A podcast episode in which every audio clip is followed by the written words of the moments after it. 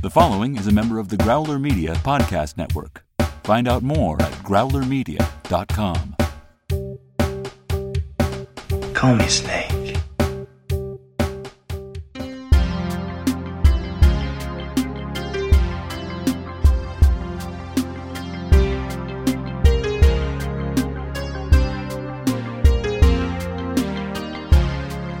Welcome back to Escape from New York Minute, where we celebrate and analyze the dystopian classic one minute at a time. I'm Eric Deutsch.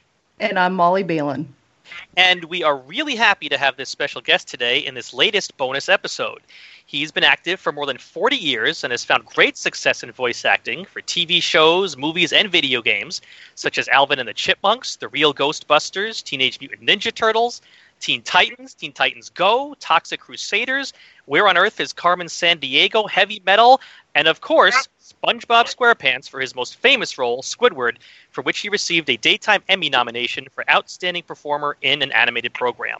But the main reason he's joining us today is because he is in one of the most memorable scenes in Escape from New York, the Broadway show.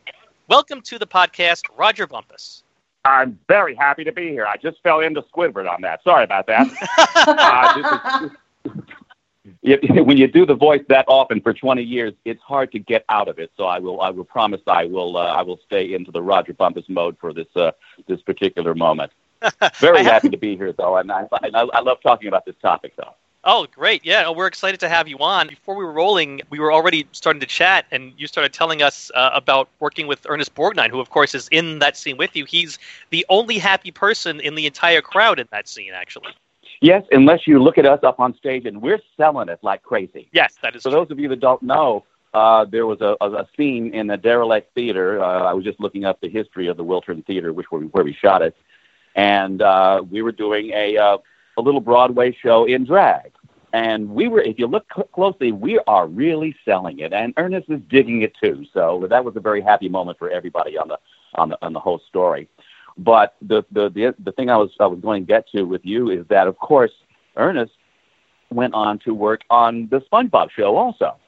And one day I was in the stu- studio with him, and I just realized, oh, we were in the same scene. We didn't have any lines together or whatever. And I told him the story that I was one of the people up on stage dancing when he was watching, and he just busted out in this typical Ernest Borgnine uh, grin, and, and he hugged me. It was one of, one of the finest moments in my entire career that he did that for me. So it's a nice little circle, this little circle of theater there that he did that, and I was there, and then he came and did this with me. So you know, it's it's nice to see how life fo- uh, follows. Yeah, that is great. For listeners who don't know, he plays Mermaid Man on SpongeBob. Yes, he and Tim Conway, but another person that I was just really happy to, to, to meet and work with. Let's jump into this this great scene. I mean, it really stands out. It's really the one lighthearted moment in an otherwise very dark movie.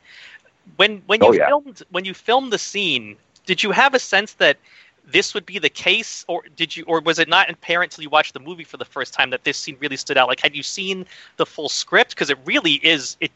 It, the tone of this scene does not fit with anything else in this movie. Yeah, we knew that there was something intended by John uh, to to be humorous because the the reason we were there is that he came to see one of the shows that the the, the group that you see are part of a, a theatrical group called Low Moan Spectacular that I uh, got uh, associated with when I moved to uh, Los Angeles. And we wrote and uh, produced these really physical comedy plays. And uh, John Carpenter came to see one of them. And so he said well I'll just take all all of you and just throw you up on stage in this one little scene, and we'll have you know a lighthearted quality to it, and that's and that's where it came out. So we knew that he knew of our comedy, so we were just we we didn't really know the rest of the script. We knew it was a prison thing, we knew uh, people were in it, but we none of us really read the script. We got the idea of what was going on, but we just gave it uh, you know the, our, our best silliness up there. Well, I was kind of curious if you could talk a little bit about the rehearsal process for the scene and the choreography for it. Yeah, uh, we uh, we worked on that for you know, about almost a whole day. It was very simple, very primitive kind of thing. All I had to do was learn a few steps. But the song we were singing was originally "Everything's Coming Up Roses" uh, Ethel Merman, because that was that was a great juxtaposition of that song in this particular environment. That was that was part of the comedy that John came up with. And then after we did that and shot everything, a few days later, of course, we got the news that uh, there was a little bit of a copyright issue with using that song. so we had to go back in and uh, alter the song as best we could because we didn't we couldn't reshoot the thing. So we just in, in because of the long you know long shots there, we could we could get away with a little bad uh, lip flap in the in the lyrics and stuff. So we changed it from everything's coming up roses to everyone's coming to New York. And so it, it even it reflected even more comedically grim on the notion that this was a giant prison. Yeah, we love the lyrics it, of that song. yeah. Yeah. Oh, oh, so you can you can tell the lyrics. Okay, I, I've only uh, seen it a few times. So I didn't know whether uh, it was uh, it was discernible because the melody is very similar to everything's coming up roses. so that so then the actual audio that we're hearing in the movie was recorded just the audio itself after the fact then. Right. That was the that was the overdub that we had to go in to change it just to keep from being sued. Mm. so what was it like working with John Carpenter? It was wonderful. I mean, you know, he's he was busy doing the, the director thing, but he was very accessible to us. And uh, I sent you that photo to have all of you seen that. Yes. Which yes. one are you in that photo? We'll put we'll put it on our okay. Facebook page for all of our listeners. Yeah, I, I, I definitely would put it on the Facebook page because I I'm the hot one on the left in red. Looks a little like Mick, Mick Jagger in drag, you know. and uh, yeah, but he he was he was joking with us all the time, and and you, as you can see in the photo, he was very up to you know some silliness uh, off offset. So. uh uh, it was it was a very nice experience working with him. As as little as we all did, but he just kind of gave us our head and said, "Go do it," and we did. Well, it seems like you had very defined characters, even just looking at the costuming. And I was kind of curious because I understand Frank Doubleday and Kurt Russell had some input in terms of their costuming. I was wondering if you guys had input as well for your costumes.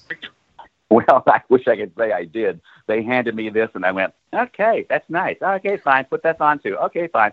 I, you know, back then we were all just kidding. And so I, hey, you know, uh, I'm going to wear a dress in a movie. I'm going to do whatever they tell me to do. to the best of my ability, by the way. What was your first thought the first time you looked at yourself in the mirror in the costume? I thought, damn, you're hot. and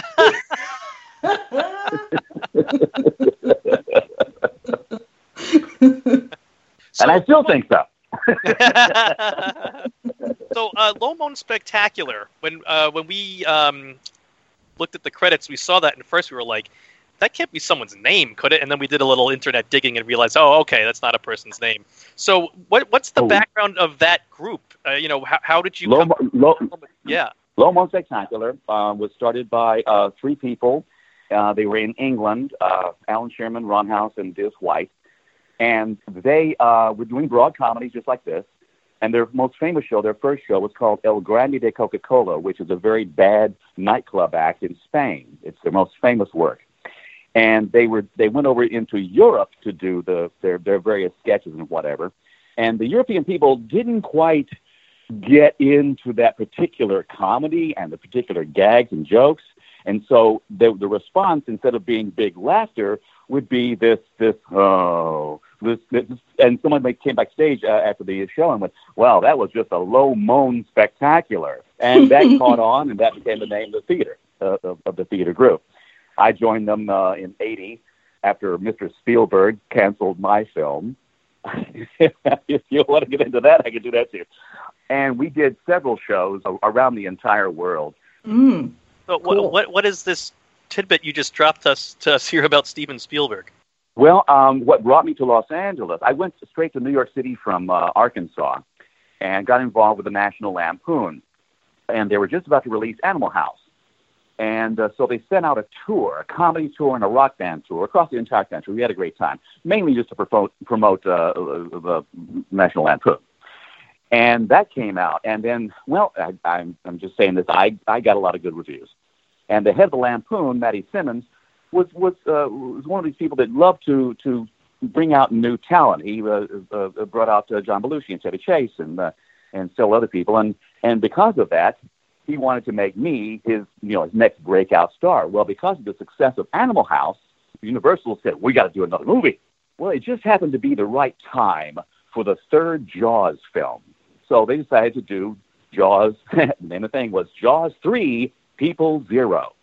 And that was and, and that was the best part of the script as far as I'm concerned.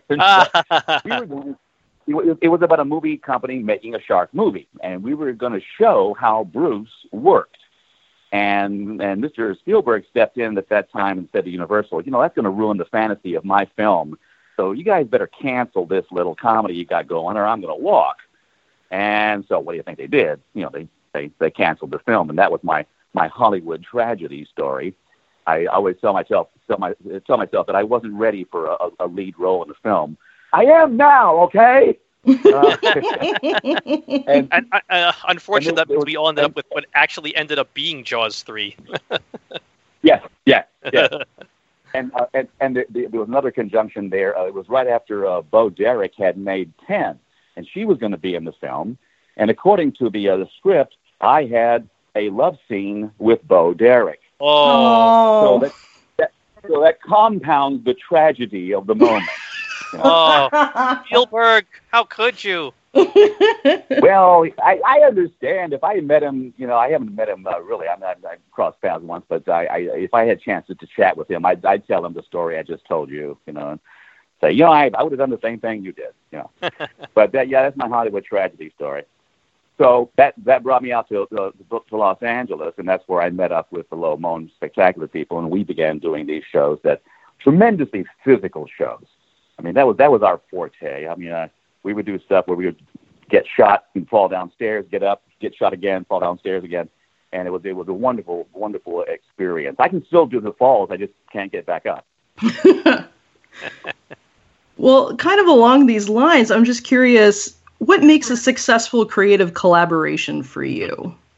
For me, is to if for someone to allow me to have my head and to, to have my creative input. Uh, I'll, I'll digress a little bit here. Uh, the way we do the SpongeBob show is that we do a couple of pages as written, and then we do what's called the crazy take, which we can do anything we want. That mm. sort of liberating process is is just essential, and it's and it's very efficient too, because the writers get what they want, you get to do what you want, and sometimes what you go, what you improvise uh, makes it into the show. And that's true in so so many different uh, venues of of entertainment and uh, artistry. If I had one pathway to to follow down for any sort of creative endeavor, that's it. You know, mm. I'll do exactly what you want me to do, but give me my head for at least one take. Does uh, does SpongeBob record all of you as a group, or, or are you all in separate areas? whenever whenever we can, we work as a group because there's that ensemble quality. Right. Right. Uh, if, if you've just got if you just got two lines or something, uh, they'll just knock you out and send you on your way.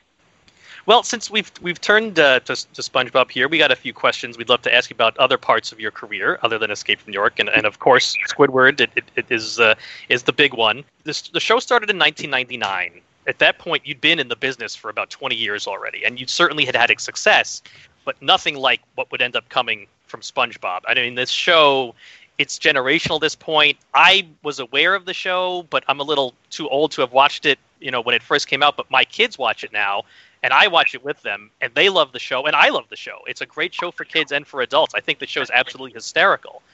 When you, at what point do you realize that this is not just another voice job, but this is now this gigantic phenomenon? When does that switch flip for you?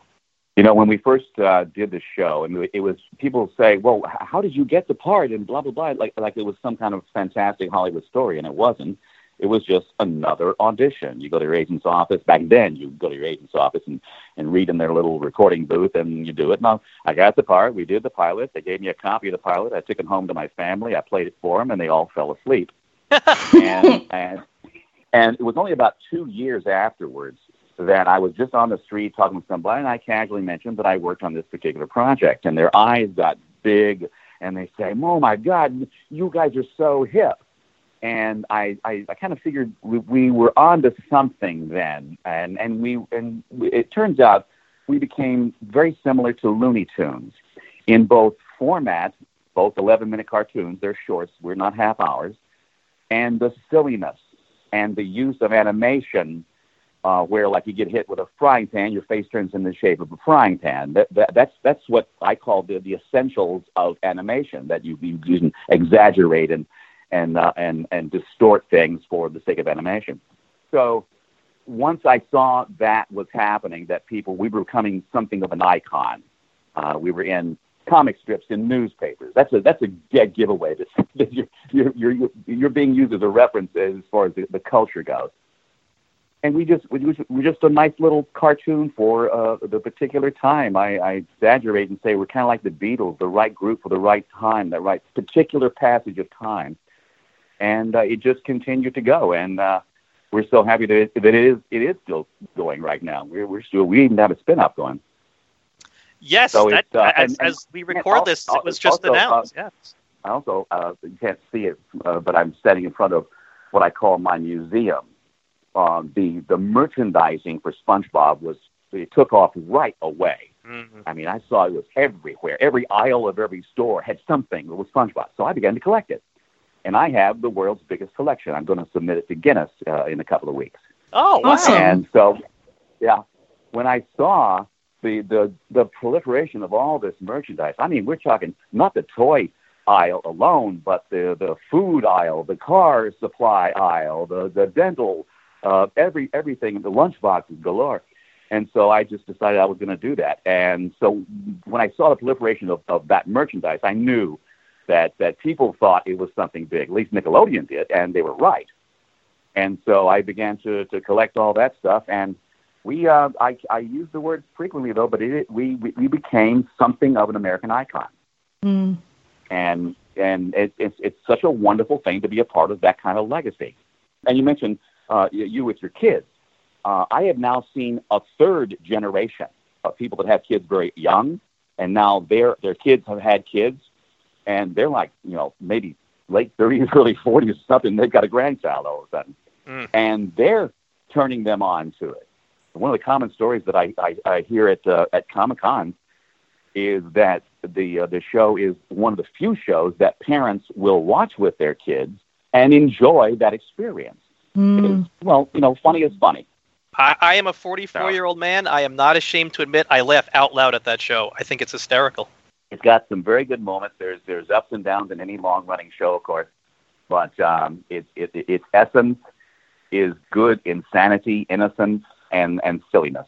And I, I I'm glad that the world has accepted us the way it has.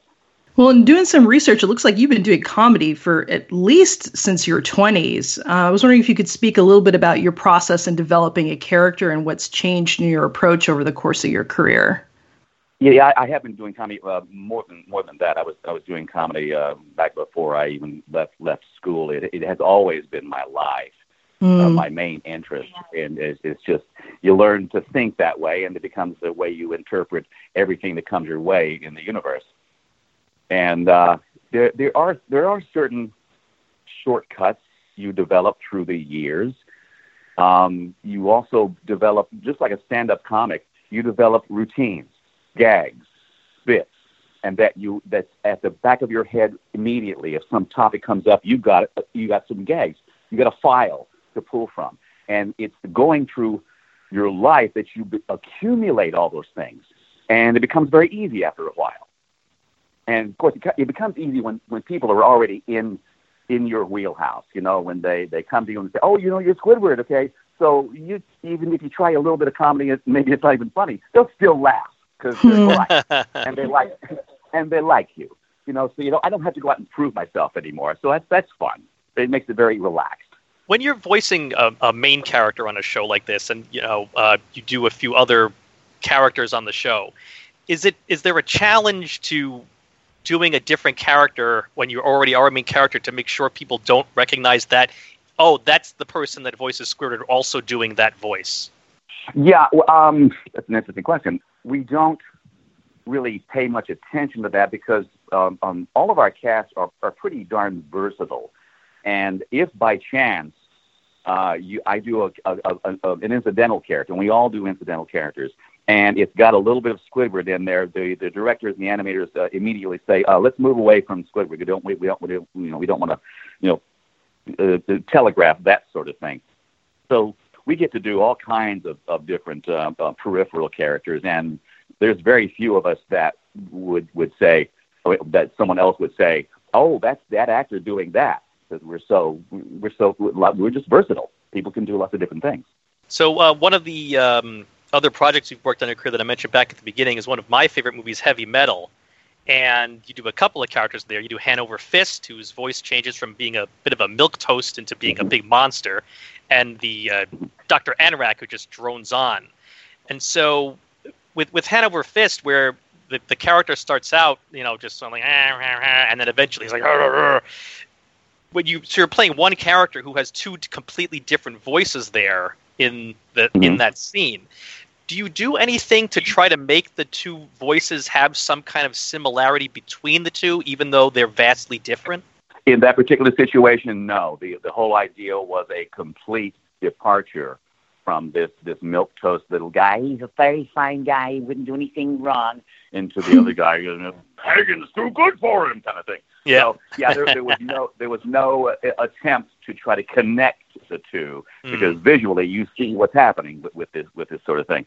Talk about heavy metal, though. My goodness, what a cult that thing became. Yeah. um, at, at, at Comic Cons, I still get people that bring in actual cells for me to sign, and I'm wow. blown away by that.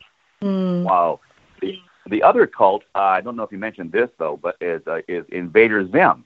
That was another Nickelodeon show that was that was just as bizarre as heavy metal ever was, and it became a cult. It had its own Comic Con, hmm.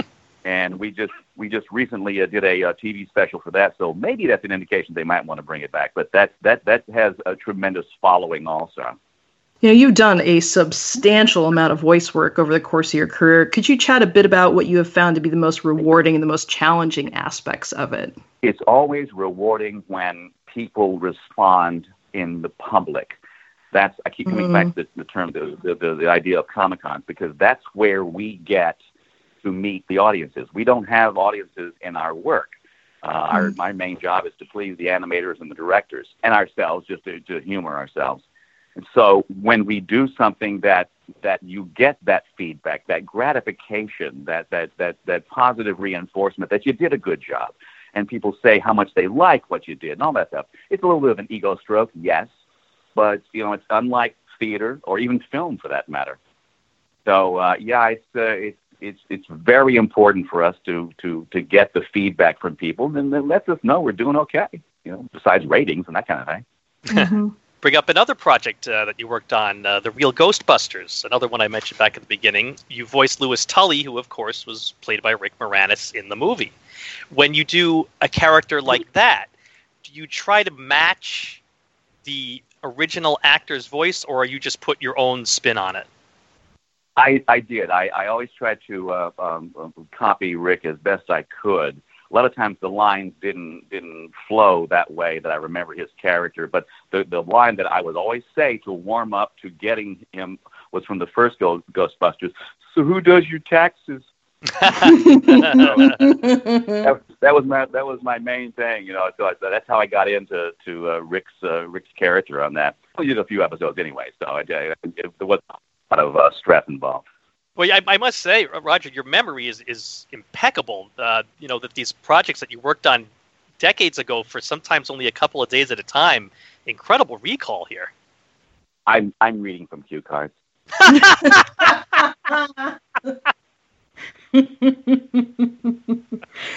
well, speaking of memory, in developing your craft over time, uh, what were some of the most memorable and profound learning experiences for you?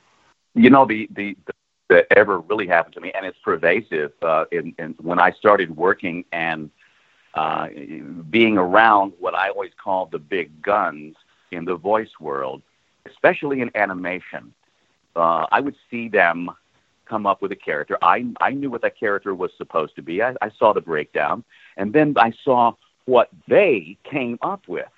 And it was always just a, a flash in my head. My God, I never thought of doing it that way. And so, of course, I would steal it immediately.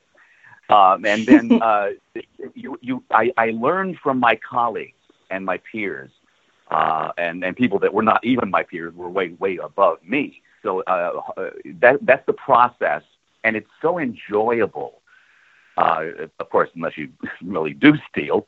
Uh, but it's, it's it's an enjoyable process that you know it's organic, that you are actually learning. You don't you you never get to the point where oh, okay, I, I know everything that needs to be done now, so I you know I'm, I have nothing to learn. I might as well just kill myself. but it, it's it's a wonderful process of of just this this organic uh, absorption of your your colleagues' talent and and and creativity. I have so much to owe everybody I've ever worked with. It seems. Well, I know that uh, we only have a couple minutes left with you, so uh, Bali, let's I guess let's each get in one last question here before we let him go. For mine, I'd like to go back to SpongeBob. There was an episode a couple months ago. I don't know how long ago it was recorded, but I, I just saw it a few months ago with my kids, and it was the one where all of you were actually on in live action, and it was a Uh-huh. spoof of the show with you all in your roles, but perform live action. Was that fun to be able to do that with the cast instead of just voicing everything to actually get to Oh. act out the show? Oh my God, it was it was incredibly fun. I got into this uh, early on. bef- There's an episode before that called "Goons on the Moon," where Squidward uh, uh, stows away on Sandy's rocket, and they go to the moon, and uh, he gets lost in this cave, and he keeps sticking his head in these little holes, and then they would show what that other universe was uh, that he's sticking his head in, and the last one was real, real uh, live action. And it was the idea was he stuck his head through the um, the the screen of an uh, uh, uh, Nickelodeon animator's drawing computer, and he sees the the real life person and he screams, and then the real, real live animator sees the this this cartoon character coming out of the TV and he screams. Well, I talked them into letting me be the animator. Ah, and uh, and so so the scream was the Squidward comes out, screams, uh, the animator screams, and it's exactly the same scream, and it was it was wonderful. And and then soon after that, they got the idea for this live action doppelganger sort of thing. You know, we have been doing this for 20 years now. We are very used to being in a studio and listening to Bill Fagerbakke behind me and Clancy Brown behind me doing the characters, but to be on camera in costume, trying my best to actually look and act like Squidward as well as to sound like him. It was a Twilight Zone episode. It Hmm. was so so freaking weird, and we want to do more of it. In fact, we are going to do more of it. There's going there's, they have some more plans of short little vignettes of live action stuff with us doing our doing our characters again. So that's that's fun. I always thought that should be a spinoff. Actually, that would be a great fun thing to do. Yeah, yeah. No, it was great. My my kids love that episode, and and uh, my kids are ten and seven, and they instructed me to tell you they're very big fans of yours. Wow. Tell them they are very intelligent people. Molly, you want to get in one last question, then we'll let them go. Yeah, I, I was kind of curious because I, I I'm always very curious about people's origin story a- as creatives, and, and in doing research, I saw that you began in your undergrad with radio and TV, and you were doing a bunch of different you know uh, crew things, and I was just kind of curious what your advice would be to to people coming up as creatives. I say this to, to young people quite often, um, and, and, and I say it very sincerely. Um, you uh, you're not going to ruin your life by not throwing your marbles out, and if you and and you know trying to do say voice work, just that that narrow niche. Uh, I had to go to New York City to do it myself. Nowadays with technology, you don't really have to do that. But if you've got the urge and you think you've got the talent, you really need to throw it out there and see what happens. If nothing happens, um, you go back and do whatever the other career is that you can do and, and, and, and have an aptitude to do. The main thing is to try. The only failure is not trying. It won't ruin your life if you don't succeed, but you'll always wonder, what if? What, Mhm. what if I had done that? You know, with, with, with the reason I, I did what I did, I looked on television and I said, these people are not Laurence Olivier's. I can do what they're doing. I'm not talking to superstars, just the regular schmucks uh, paying their mortgages. and that was one of the, the things that said, hey, go ahead and try it. And I got encouragement from my colleagues then, too. So, yeah, I keep going back to that thing. The only failure is not trying. Hmm. It's good advice. Thank you, Rodger. Thank you so much for joining us today, and thank you so much for your It's time. been wonderful. Thank you so much for uh, for reaching out to me. And uh, if I can do anything else to answer any more questions, I'll be more than happy to join up with you and talk some more. Oh, much gratitude. Thank you. And uh, I'm going to do a little closing outro here. You can follow us on Twitter at NY Minute Pod. Also, we have a Facebook group, Brains Library, the Escape from New York Minute Hangout. And with that, be on time, stay out of the sewers, and we'll meet you on the other side of the wall.